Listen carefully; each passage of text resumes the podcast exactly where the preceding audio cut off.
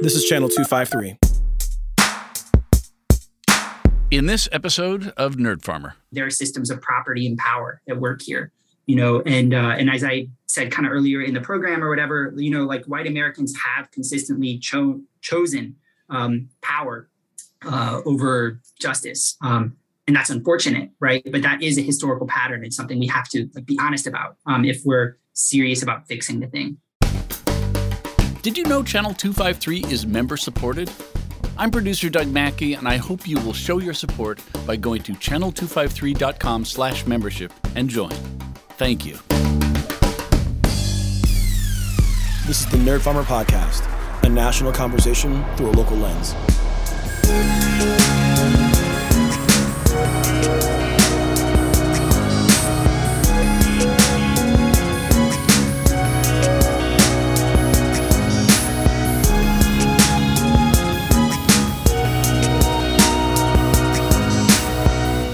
Welcome to the Nerd Farmer Podcast, brought to you by Libro FM. My name is Nate, and I'm your host, recording my final 2021 episode from here in Abu Dhabi.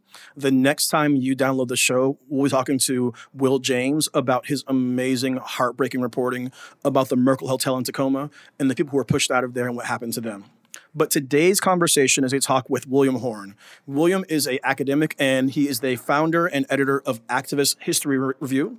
And he's on today to talk about a constellation of things. W- one thing that I appreciate about what I've seen of Will's writing is, is that he takes the disparate things that we're seeing happening in the news, the kind of isolated things, and puts them in a larger picture about the real deterioration and decay of democracy and the real danger that we face. And so, Will, I'm really excited for this. Welcome to the show.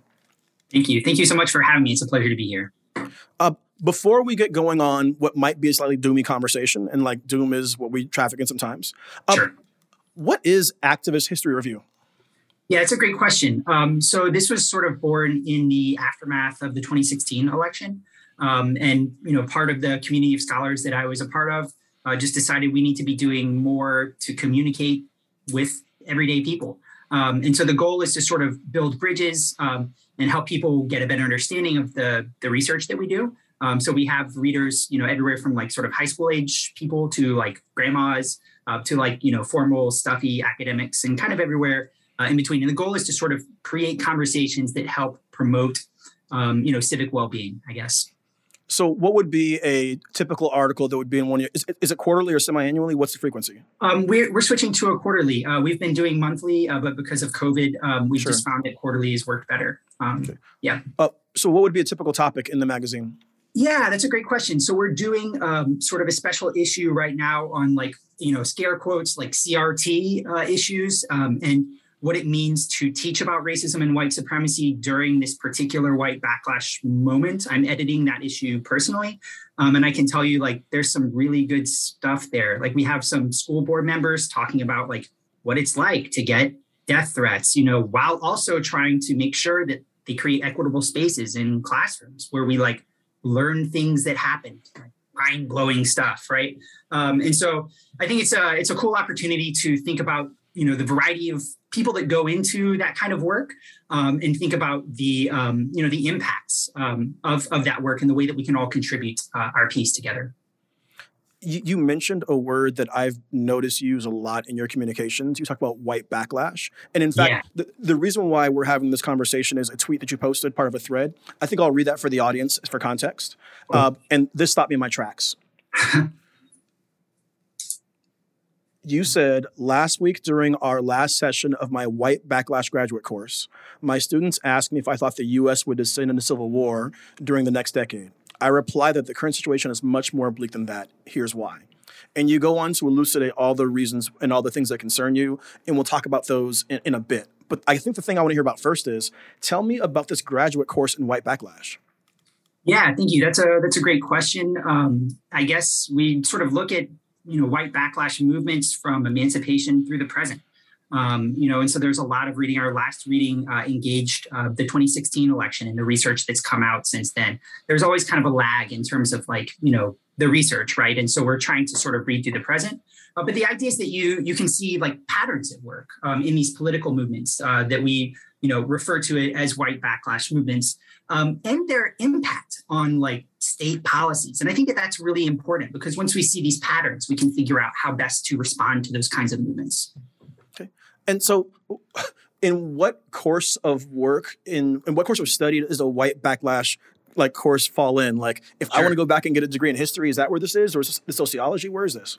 Yeah, so this was an interdisciplinary course. Um, okay. And so I draw on um, political science, I draw on sociology, I draw on history because I'm a historian, uh, right? Um, so a whole bunch of different types of disciplines. And the goal is to really get um, you know, a multifaceted uh, understanding of what white backlash is, um, and frankly, how to stop it, how to prevent it. Yeah. Okay, and so uh, I'm going to say for the audience's benefit, one of the things that I enjoy doing is learning out loud. And so we're going to walk through some things that I'm very curious about and that mm-hmm. may be familiar to the audience in Old Turf, but just know that like this is this is the path. I, am fascinated by this conversation already. Um, I, I want to ask you about events in 2021. Cool. From the Capitol coup on January 6th to the CRT moral panic to everything we're seeing. Is this moment that we're living through, is this just a historical white backlash, like some sort of cyclical thing? Or is this like a, are we seeing a larger, more meaningful erosion of democratic values and democratic norms, or are we seeing both? Yeah, I mean, I guess the short answer is both, right? Like, um, you know, we see and they don't have to be cyclical, right? But we do see cyclical white backlash movements because uh, white Americans prefer power over justice, like consistently in American history, and that's unfortunate. But you know, that's something that we have the power to like not do.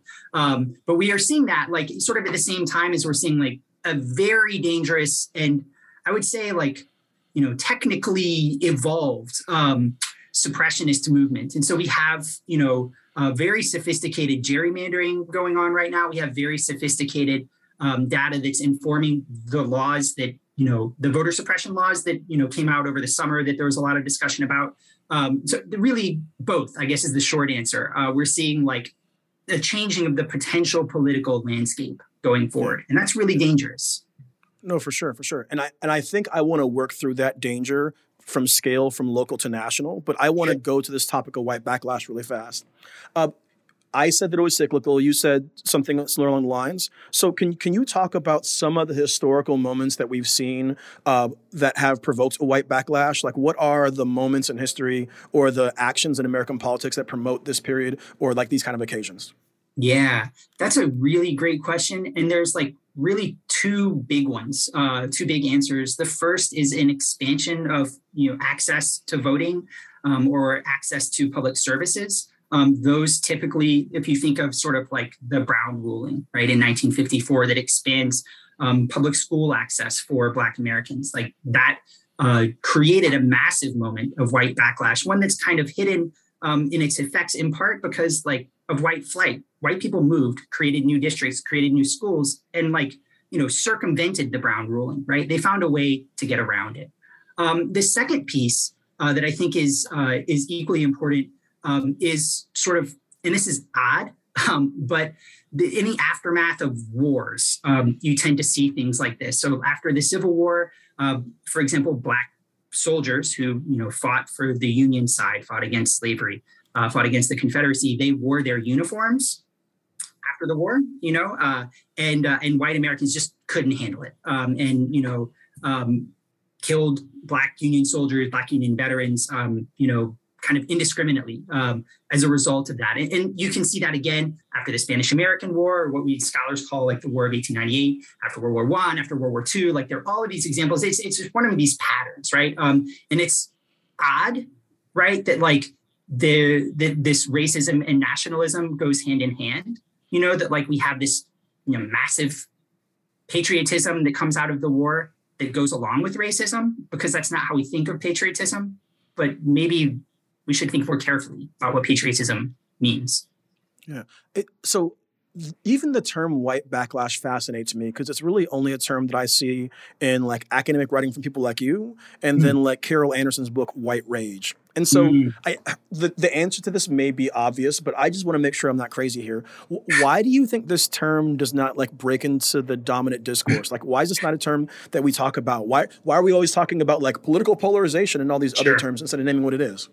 You know, I was doing it is sort of a silly story. It's a funny story, I guess, but um, I was doing the reading for this course. Um, you know, just kind of refreshing, you know, with some of these books uh, over the summer. And I was reading in the park with my kids. One of my neighbors walks up and I was reading Anderson's White Rage. And he was like, Oh, I'm so filled with rage. And I was like, I, why are you mad?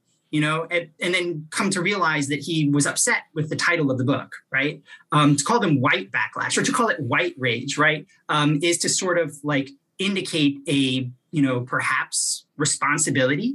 Um, and I think uh, that's something that because of uh, the racist nature of our society, uh, white Americans uh, respond, um, let's say, not well to. So we're living in this moment of a white backlash that seems pretty obvious to me as an outside observer at this point. Right. And we're also living in an era of a critical race moral panic that's fueled by uh, the political right and by mainstream media being gullible about it. I, I wonder what kind of pushback do you get to your scholarship when you teach and talk about this, either in the classroom or like elsewhere?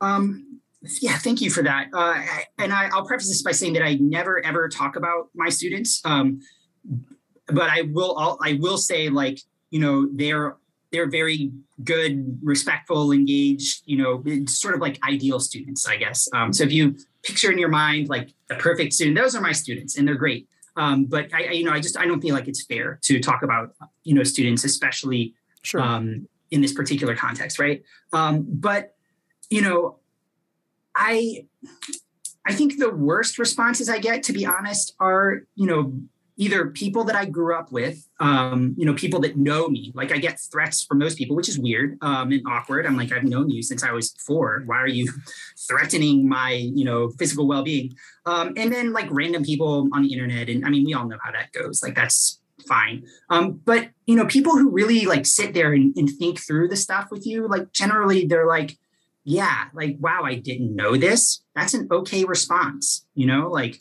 um, oh, you know, uh, this is really bad. That's an okay response, right? Like this doesn't have to be, you know, a situation where we all like know everything all the time, right? And and are beyond um, critique and beyond, you know, figuring things out, right? Like I'm figuring things out. You know, I think we all are, right? That's normal. Um, you know, and so I think um, most of the time, like, you know, if people will sit there and listen to you for I don't know, however long I've been talking, right? Um, they'll uh, they'll be fine, you know, and they'll, they'll realize like, oh, I'm not attacking you personally. Like there's just this larger system that we all exist in. I exist in it, right? Like we all exist within this system, you know. Yeah. Um, and what can we do about that? Yeah, nothing has brought the American caste system into relief for me, as mm. in being outside of the United States and in a different caste system. So, like, sure if you're a new listener who like follows Will Online, hi, I'm Nate. I live in Abu Dhabi and have taught here since 2019. And so, as a Black American here in Abu Dhabi, I enjoy basically the same treatment as other Americans. Essentially, like I'm treated as a Westerner. Like I have, for lack of a better term, the benefit of whiteness here, even though my skin is very, very dark. and so, having that privilege here helps me understand the racial caste system in the United States even more so. And in particular, when I go home and I can feel the difference between how I'm treated treated overseas and how I'm treated back in my home country. And so that's that's interesting. Uh, we ha- are talking about this concept of white backlash, but one of the things that I understand, I, I realize is is that when people are listening, they actually don't know some of these stories. Like it was crazy to me how many people like learned about what happened in Tulsa from like sure. the Watchmen, for example. Right. And so th- there's one of these incidents that I think is probably the most egregious. Could you mm. tell my audience the story of what happened in Wilmington, North Carolina?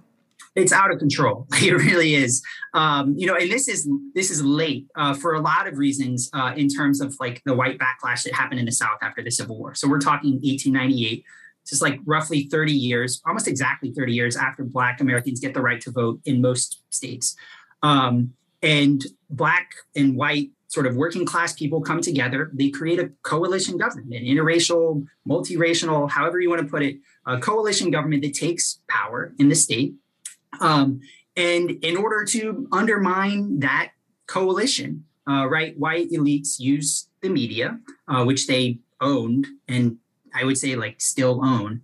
Um, they use the media that they own uh, to um, to drum up sort of like false rape charges against black men, um, which they later admit were false, um, and uh, and use that sort of like moral panic, I guess is maybe the right word, um, to massacre uh, people in Wilmington, uh, to overthrow the government after they won an election. Actually, they won using these race baiting tactics. And they're like, actually, we still want to kill uh, these Black North Carolinians, and we're going to go do that, right?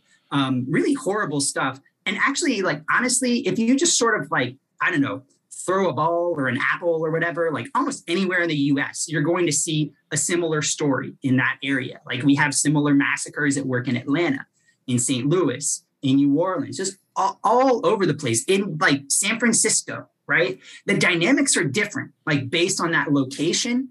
Um, but this is unfortunately like one of the defining features uh, of American history, especially um, in the late 1800s and early 1900s. Yeah, even like folks in Tacoma who are listening to this, like the Chinese exclusion and the right. Tacoma method. Like the reason why Tacoma doesn't have a Chinatown is is we put all the Chinese workers on the rails and sent them out of town, and the mayor and the civic structure was 100 percent behind it. That's the story of Chinese Reconciliation Park. So I, I want to go to the thread that you posted because that's that, that's the real like genesis of this conversation. Sure. And I, I want to kind of talk through things from the local level to the national level and kind of inverted pyramid. Mm-hmm. Something that I was struck by is that you have a view nationwide of things where like a given person may sit at home and watch channel 11 or channel 13 or channel 4 and they see a thing happening in the news but you were really you do a really good job of putting things that are happening in the news in a place in conversation with things happening elsewhere um, one of the elements that you brought up that I remembered or knew about, but like you gave new meaning to, was the laws that have been passed about basically enabling citizen vigilantes to run over protesters. Mm, right. What what what is the origin of these laws and how the hell were these passed? Right. I mean, th- this is just I don't know. Like, there's just no other way to say this than sick. Right. Like, this is sick. Um, and the origin, as far as I can tell, you know, and there are people who spend much more time studying this than I do um, is actually Charlottesville. Um, you start to see in the wake of the Charlottesville attack, you know, where that um, fascist kid ran over, um, you know, uh, Heather Heyer, killed Heather Heyer, and several, you know, critically injured several other protesters. Then you start to see um, online in the in the following days, like references to car attacks. Um, you know, in sort of celebrations of this different kind of white supremacist violence. You know, so I guess in a literal sense, right? Like the idea for this like comes from a white supremacist terrorist attack on you know anti-fascist protesters in charlottesville. I'm just, I'm just gobsmacked. But but so but okay it's one thing to have radical white supremacists online talking about, hey, we win vehicle attacks, which by the way are also the weapon of ISIS, but like, you know, right. that's that's too much context. How did we get to a point where states are actually passing laws enabling these and giving protections to drivers that do this? Yeah, that, that's that's a good point, and I think the connection there really um, are the Black Lives Matter protests of 2020. Um, these are the again the kinds of protests where we tend to see um, sort of a white backlash afterwards. This happened, you know, in the 1969, 19, early 1970s, after the massive protests uh, that followed the, the assassination of Martin Luther King Jr. Um, in 1968. Um, and, you know, at the time, I remember like talking to, you know, other people who study this stuff. And like one of our concerns is like, you know, if concrete reforms, you know, aren't like passed, we're going to see like a, a massive white backlash to the protests, right? The protests are visible. They're in the streets. Whose streets? Our streets, right? Yeah. And like, you know, I think it's it's a it's a you know just as sort of like quote unquote all lives matter is a response to a retort against the idea that Black Lives Matter. The you know the the sort of the bills that are that are meant to like literally encourage you know white vigilantes to run over protesters are almost a, sort of a call and response to that like our streets claim the black lives matter uh, protesters made in 2020 um, it's incredibly dangerous you know and um, and we have seen uh, unfortunately an escalation of those types of attacks since nationally these kinds of bills uh, have started to be passed in republican legislators legislatures excuse me yeah, well, well, but the thing is, is that like I feel like these vehicle attacks are actually not that far away from the Texas abortion law, where what mm. we're hmm. seeing is is the political right is basically creating an extrajudicial system. Hard word to say, extrajudicial system. There we go. Right. Um, where like their own constituents and their own strongest supporters get to enforce the law, become vigilantes. So sure. If there's a protest that you don't like, you can run your car through it. If a woman is having an abortion, then you can report her. And so, are there other examples of this vigilante justice that we're seeing in American politics and American democracy that I'm not thinking about? Yeah. Um, so this is one of the reasons, honestly, why uh, Governor Newsom's decision to um, mm. allow California citizens to sue um, people who, you know, violate California gun laws in various ways um, is is just so horrible, right? Uh, because what it does is it uses that same logic that um, that the Texas abortion bill uses.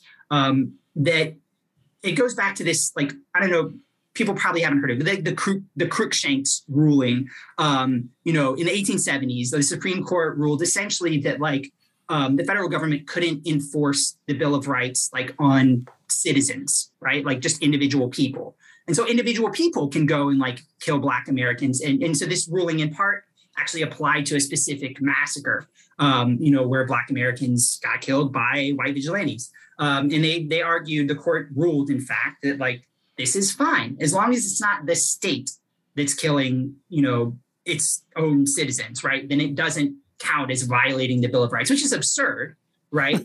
um, yes. But like this is the same logic, right? Like that that you know Roe exists, you know, but like we can overcome Roe, you know, read the Texas abortion ban, right? We can sort of overcome that by like just allowing individual citizens to like you know wield to their own brand of justice. And, and the same thing the same logic applies um, you know with with governor newsom's um, you know order. I, I don't know it, I, it's it's really dangerous. And I, I can't foresee a world you know this has been a weapon against black equality for over a century i just can't imagine that this is like a good thing to do. Um, yeah. Sorry, I know we were not talking about the Newsom thing, but it's just like no, you're fine. It's no, been on my mind. I'm just like, what in the world are these people thinking? Like, I, I can't fathom a world in which this is going to play out well for like anyone.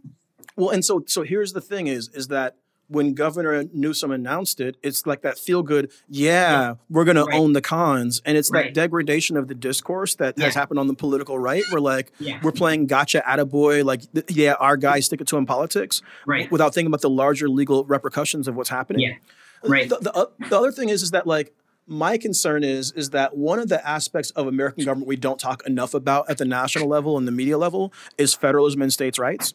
Mm. And one of the things that I think we're going to see the Supreme Court do with the current majority is is essentially protect the rights, the federal, the, sorry, the states' rights uh, that conservatives value, things like gun access and the rights for states to ban abortion, but then nuking the states' rights uh, kind of issues that progressives and liberals want, like gun control and like climate regulation, or like when California had their uh, fuel economy standards and the Trump administration nuked those. And so, I, yeah, I, I totally agree. When I saw Gavin Newsom saying that, I was like, this is a terrible plan. But so many people you think are smarter are like, yeah, Gavin, right. go ahead, that's our guy. And I'm just like, yeah. no, no, no, no, no. Right.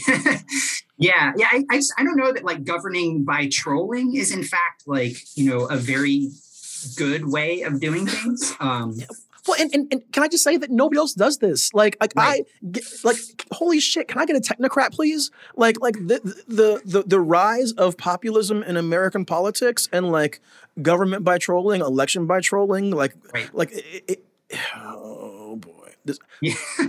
I, I, I, think this is time for a break. We'll take a break, and I'm going to calm down a bit, have some Gatorade, hydrate, and when we come back. Um, I want to. We talk about kind of local stuff. I want to move to some issues with state elections, in particular around gerrymandering in Wisconsin, which is sure. egregious, and then also the failures of the Democratic Party to take this seriously and respond to it. So we'll be back. And we are back. I want to thank you for downloading this show today. The Nerd Farmer podcast is brought to you by Libro FM. They are my bookseller of choice. Libro FM is a alternative to Amazon's Audible, and they will sell you all the audiobooks your heart desires. I'm currently listening to the book Dune Messiah, the second book in the Dune series. I'm not going to make it through all 85 or whatever it is, but it's a fascinating, fascinating listen. Uh, it's funny. I listened to the first book, and essentially, the second the movie ends, that book gets very, very very weird. There's orgies, there is uh, hallucinogenic spice wine, and there's a talking baby. And in book two, you have more talking baby and a heel turn and a zombie character returning who I won't name, but it's very fascinating. And so if you are interested in the nonsense I just said, check out Dune Messiah on Libro FM. If you join Libro with promo code Tacoma, you get two books for the price of one for your first month, and then ongoing credits will be $14.99 a month. In addition, uh, I want to also remind you that this, this show is a part of the Channel 253 Podcast Network. We're a network of podcasts that tell stories and elevate voices and give voice to perspectives you won't get elsewhere in the media market. We would love for you to think about joining Channel 253 as a member. A membership costs $4 a month or $40 a year. And membership gives you access to our member only Slack. And the member only Slack is the best place to be. Uh, we're currently having a very heated conversation about some events in the local soccer world and some team moves that are happening and frustrating people. Um, and in addition, the book recommendation and travel section are always popping. And so uh, check that out. Channel 253 slash membership, $4 a month or $4 a year. That's cheaper than a hot dog at the Red Hot. All right, well, we're back. Something that I just just think is that goes without saying is is that the events that we're talking about are not happening in isolation. So abortion vigilantism in Texas is mm-hmm. going to be replicated in other mm-hmm. states. Laws right. permitting protesters to run over people have been passed in other states. Right. The this is all being driven and essentially all seems very like anti and counter democratic and it's undergirded it seems by the fact that we have like rampant gerrymandering in states Mm-hmm. You talked in your thread about some of the gerrymandering that's happening. I, I, I, think that we talk about gerrymandering in the abstract and say, oh, gerrymandering is bad. But sure. but but the, the application and deployment of gerrymandering and its ferocity is asymmetrical. Eh, talk about Wisconsin for a bit, because Wisconsin is like the most egregious example possible and the one that is my classroom. Right. Yeah. Wisconsin is wild. Um, and, you know, they're like the Republican uh, legislature under um, is it Rick Scott? Is that right? Um, I think so. Uh, but their previous. Oh wait, governor, Wisconsin. Oh, yeah, yeah, who yeah. was it? No, no, Rick Scott's ah crap. Rick Scott was the guy in Michigan. It was oh, hold on. We're gonna pause and get this right. Doug. Scott Walker, is that right? Yep, that's it. Scott Walker. Ah, yay! All right. Um, so, well, sorry to Michigan and Wisconsin for getting you mixed up. Uh, that's a terrible uh, sin that I committed. But um, the uh, but yeah. So under Scott Walker, right? The um, the legislature uh, gets this supermajority um, in Wisconsin and winds up passing, you know, some of the worst gerrymandering in the country. Um, and you know, I think if I remember right, like something like 52% of the vote goes to Democrats, but 70% of the seats in the legislature go to Republicans. I, I mean, think it's, it's like 40. I think it's like what 64% of yeah, yeah, it's it's it's whatever. I will post the the numbers yeah. in in the in the show notes. Right. And yeah, I, I don't remember the numbers off the top of my head, but like the the effect of that though, like for people, right? Like, you know, if, if in fact like our government exists like with the consent of the governed, like that simply isn't happening, like in Wisconsin, right? Like people do not have a voice in their process. In fact, like the very opposite is happening. Like some people, specific people with specific ideologies, like have, you know, um, a an outsized say in what happens in the state but then also like how votes are counted in the state, like for national mm. elections, like who can win, who can vote, how they can vote. Like these things are hugely important, you know, especially when we think about Wisconsin, you know, and other like, you know, quote unquote Rust Belt states being sort of like swing states or something like that, right?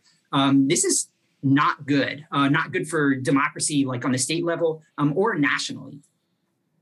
Well, and it provides an opportunity to lock in minority rules. You have a situation in Wisconsin where you have a state in the last election that went for Joe Biden. You have a state that in the midterms uh, went for Tony Evers, the former education secretary in the state. And you have a state that at the same time somehow has a supermajority Republican legislature that is just passing nonsense and nonsense and nonsense. Right. And that same thing is being replicated across the country. And I one part that I of your thread that I really appreciated and just I, I can't get I can't stop getting over is the mm. extent to which Democrats are failing to take any of this seriously and combat it. Yeah.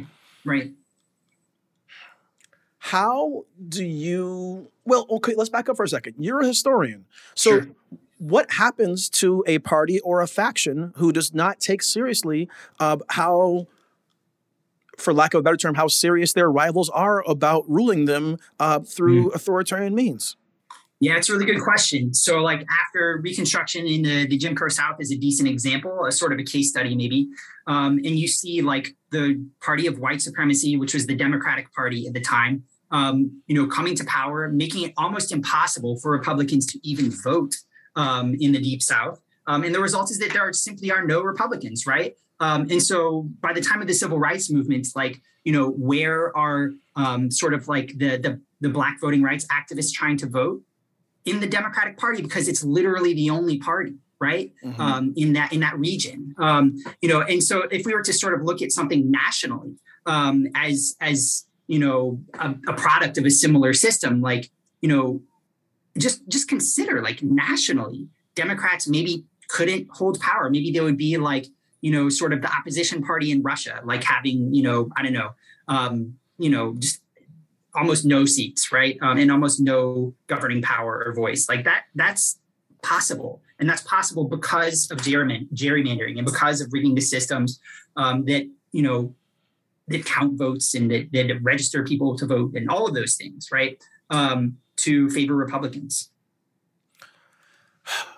And the thing is, is that like it's not like we're talking about favoring a Republican Party that is a uh, that is a, a, a, rational party at this point. Sure. Like there's been a radicalization of the Republican Party that I think members of the media don't take seriously. And again, you've right. talked about this in your writing.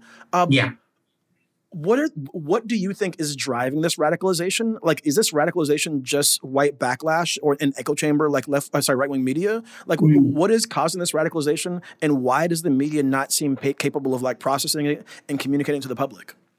You know, that's a really good and really complicated question. Um, and honestly, the the thing that bothers me the most, and we could talk about, you know, parts of it um, for hours, but the thing that bothers me the most, I think, is that we have just a total failed way of disseminating information in our country. Mm. We have no way to hold, you know, uh, misinformers accountable. Period. Full stop. Like there's just nothing, right? They, they can misinform however they want to, right? And we even see that with with COVID, right? Like you know, people drinking bleach and all kinds of horrible things, um, you know, because there's no way, you know, uh, under the way that the court has, um, you know, has interpreted the First Amendment, um, and with the court that we have being a very conservative, um, activist conservative court, um, there's simply no way to sort of hold these right wing misinformers accountable. Um, and so you do have kind of an echo chamber effect. Um, and I'd like to think that's a big part of it. That's definitely not the only part of it.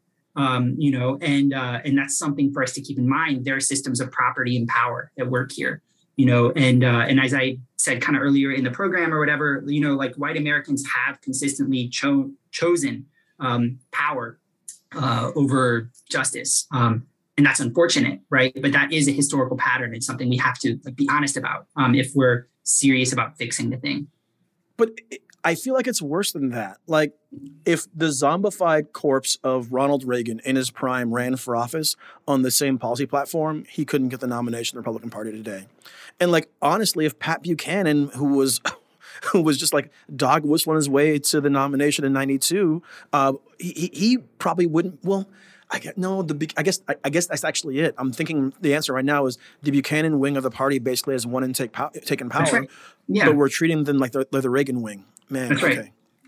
All right. Well, I mean, I, I, I think it's I think yeah. it's actually the same wing, to be honest with you. Um, you know, and I've been unpack that. Yeah, say more. No, well, I mean, so I've been reading, you know, uh, a lot of kind of, um, I guess, black intellectual responses to Reagan. Um, you know, so like mid to early 1980s type of uh, type of books, uh, because I'm just sort of trying to figure out like there. That's a moment of you know massive national political upheaval, right? Mm-hmm. Um, and that's the origin of like some of our worst sort of state structures today, like being mass incarceration and things like that, right? Um, and so, like, what do these thinkers have to say about that, right? And and one of the things that they like consistently worry about um, is the rise of authoritarianism, you know. Um, and I, I guess I wonder, you know, in some respects, you know, people today say, you know, if Trump had been simply like halfway competent, right? He's lazy and incompetent, you know, that maybe he could have like you know, become an authoritarian, right? Which I think most of us understand is like one of his ultimate goals. You know, and I guess the same question we might raise for Reagan, right? Like if if Reagan, you know, um, hadn't had early stage Alzheimer's, which we know now he did, right, in the White House, like you know, would we have, you know, ha- would that presidency have played out um, in the ways that it did? You know, we had like the I don't know the administration doing like brazenly illegal things. You know, the Iran Contra affair is like a really famous example, and there's tons of examples like that. Which I didn't. You know, I'm more of a 19th, early 20th century historian, and so like as I'm reading sure. these thinkers, I'm like, oh man, I I need to like learn more about this. This is wild, right? Um, and man, the, the extent to which like we are reaping the politics of Reagan, um, and to you know to a lesser extent, perhaps like you know further back in time, extent Richard Nixon, um, I think is uh, is something that we're still coming to terms with. Interesting, interesting. Uh, oh, man, there's so many different avenues to go down. Like, I, I think what I want to do here is I want to go to listener questions because there's a couple of sure. that came in.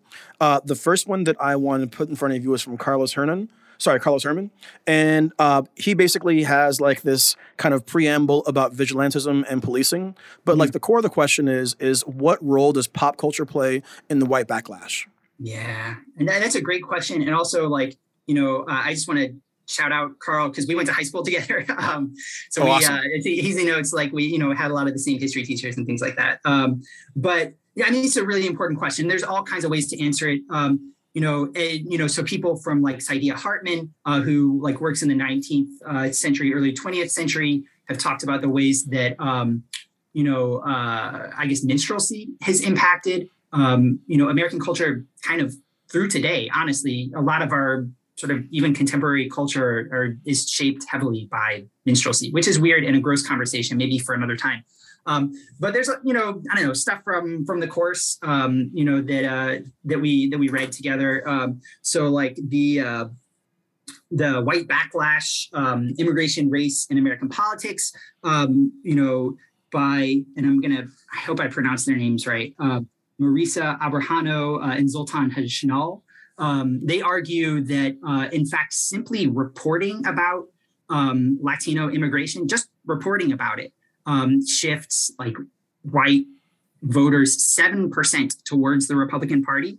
It's when you think mm. about like national elections being, um, you know, I don't know, sometimes a few thousand votes in some places. I mean, that is, that is a huge margin, right? You know, and so we're talking about like, you know, popular conversations, uh, you know, the consumption of media uh, shifting in substantial ways, um, the, the ways that white voters behave, um, and particularly um, sort of amplifying their racist ideas about the world. Okay, so next listener question comes from Raghav Kashik, and he says, "Can you describe what it would take to take the fight to right wing authoritarianism, uh, specifically the role of electoral politics and the role of nonviolence?" Yeah. Um, so I'm, I'm going to interpret nonviolence here to mean like to include self-defense. Um, yeah. And, and, I think that most of the sort of big civil rights leaders, although we don't talk about it that way in the, the white US, like viewed nonviolence in that way, right? Um, and so I think like, you know, what Dr. King called like a militant nonviolence uh, means a willingness to, you know, either go and strike, to, you know, really shut down uh, the body politic, you know, in creative ways, you know, sit-ins, um, you know, marches, things like that, um, with the goal of bringing things to a halt.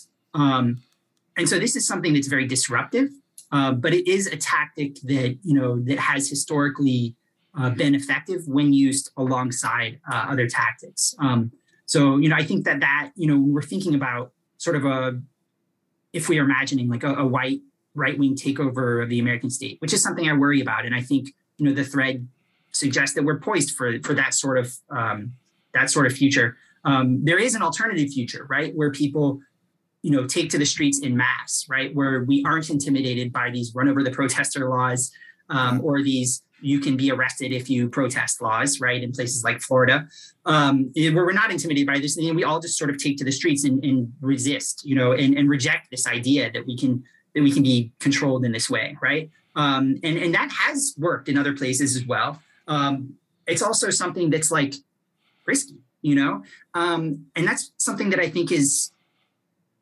I don't know that, that, I want us to be to acknowledge, right? Is that like we are in a dangerous situation, um, and as it progresses, like it will only get more dangerous um, because that that's that's simply how white backlashes operate.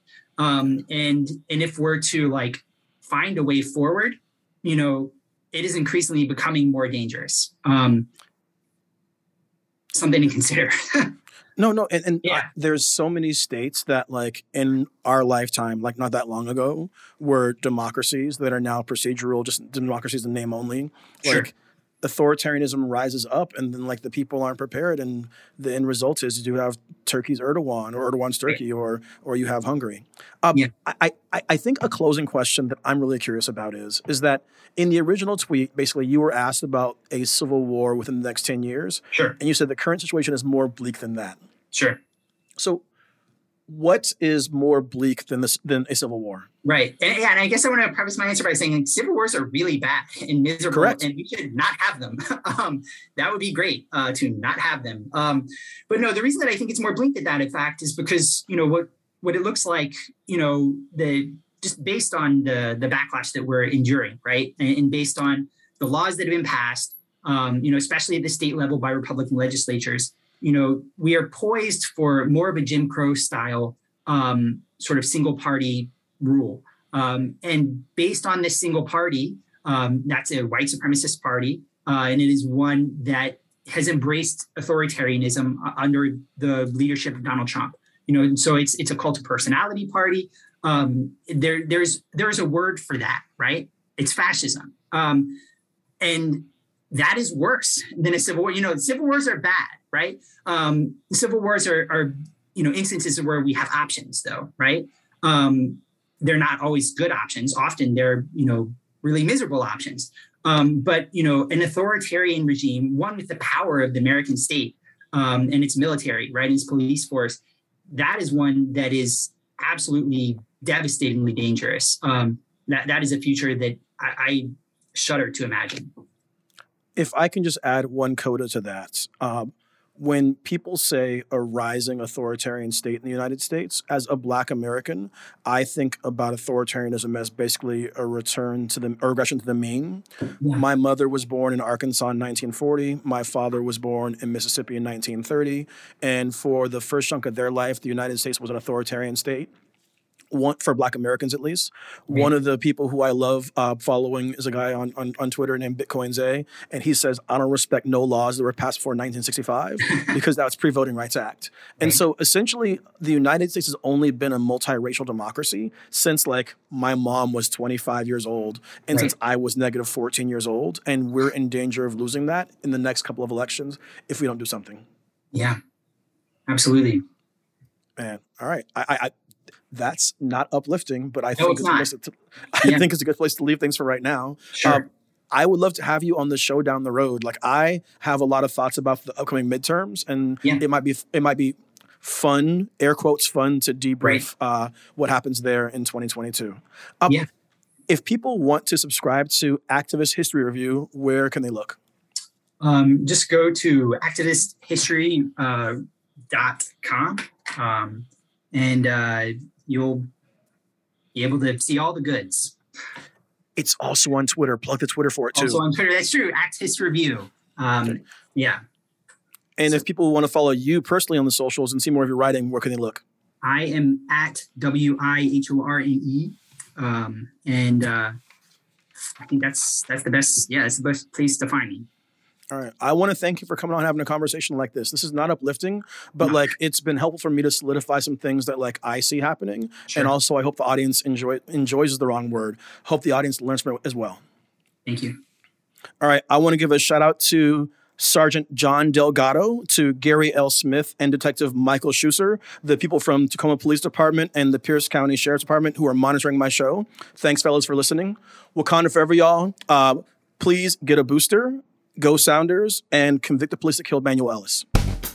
Channel 253 is a member supported podcast network. I'm producer Doug Mackey, and I'm asking you to become a member and show your support. Go to channel253.com slash membership to join. Thank you. This is my favorite episode in a very long time, Nate. I, I appreciate that. Thank you. Doug is famous for just wanting to just embrace the doom and roll in the doom. And so I'm a real Yeah. I'm a realist. Nerd Farmer is part of the Channel 253 podcast network. Check out our other shows. Interchangeable White Ladies, Give Me the Mic, We Are Tacoma, Move to Tacoma, Taco Man, Flounders B Team, Crossing Division, Citizen Tacoma, and What Say You? This is Channel 253.